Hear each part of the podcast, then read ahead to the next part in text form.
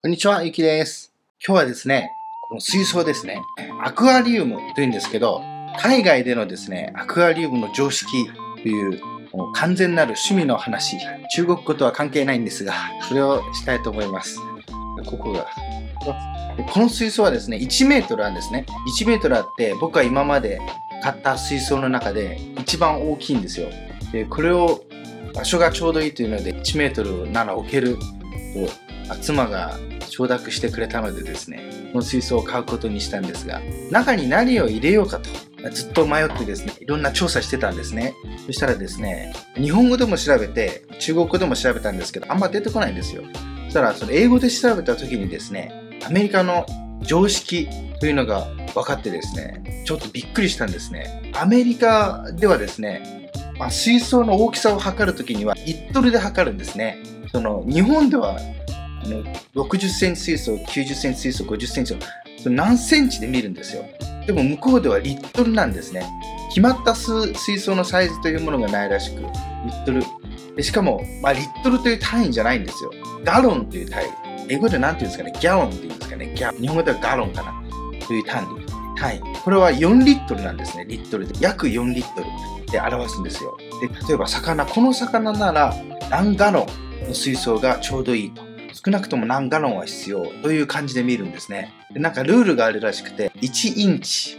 1インチはまあ3センチくらいなんですが、1インチに対して1ガロンという大まかなルールがあるらしいんですね。ということは、3センチに対して4リットルということですね。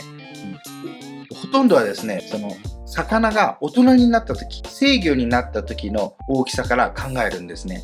でこの水槽はですね、1メートル、あと40センチ、40センチ、40センチなので、160リットル、40ガロンということになるわけですね。でこのガロンもですね、アメリカとイギリスで違うらしいんですよ。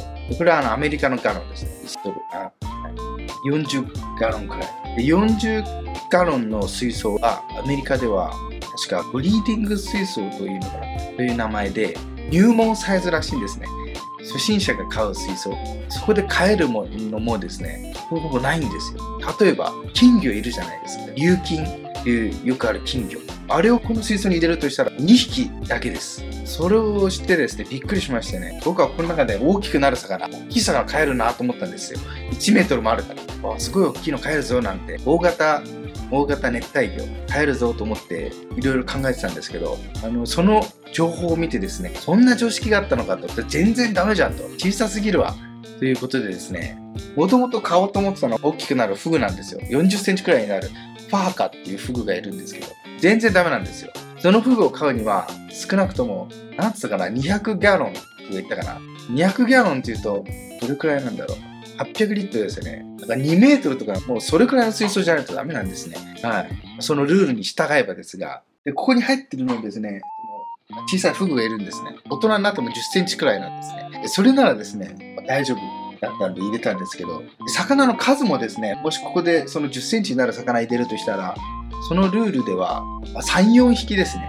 なので、ここに入ってる水槽は、まあ、密状態ということになるわけですね。そのアメリカのルールでは。びっくりしましたね。もちろんですね、そのルールに従ってたら入れるもんもないので、ちょっと多めにしてあるんですけど、僕の今までの常識、まあ、日本の常識みたいなもんですね。そこからは遠く離れるようにはなりましたね。はい。これくらいの水槽だったら大きい魚を入れようと思うんですが、でも日本みたいな感じで、まあ、あまりそのリットルとかを考えないですね。大人になった大きさとか考えずに、中に入ればいいみたいな感じはありますが、それじゃダメみたいですね。泳げるスペースも確保するというアメリカのそのやり方を知ってですね、僕はちょっと常識が変わりましたね。あでも、そう考えたら魚にとってもいいのかななんて思いますけどね。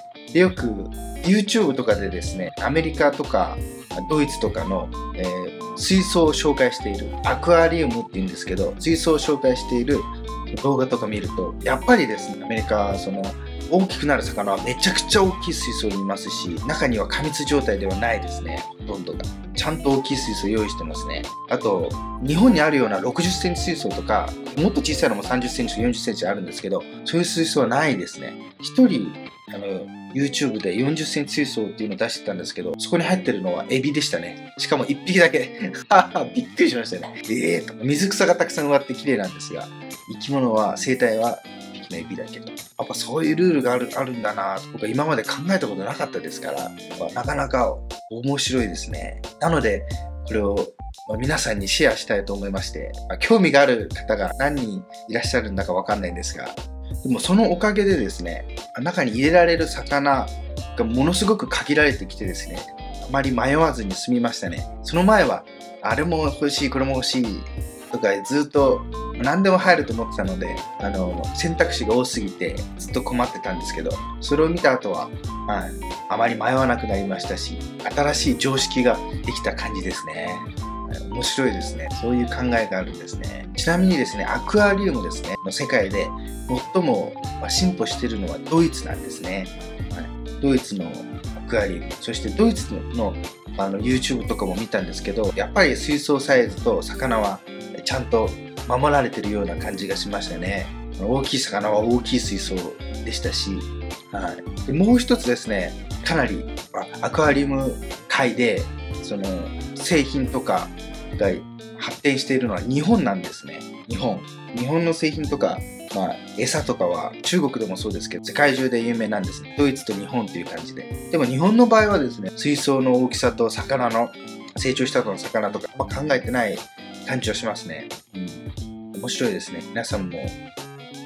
でそのリットルを調べるときはですね、よく How much gallon does 何々という感じで検索すれば出てくるんですね。あでもですね、その、ガロンというのは水の量。なので僕は how much にしたんですけど、検索候補でですね、how many って出てくるんですよ。many っていうのはまあ数とかしておりますが。だからまあ実際 how many gallon なんですかね。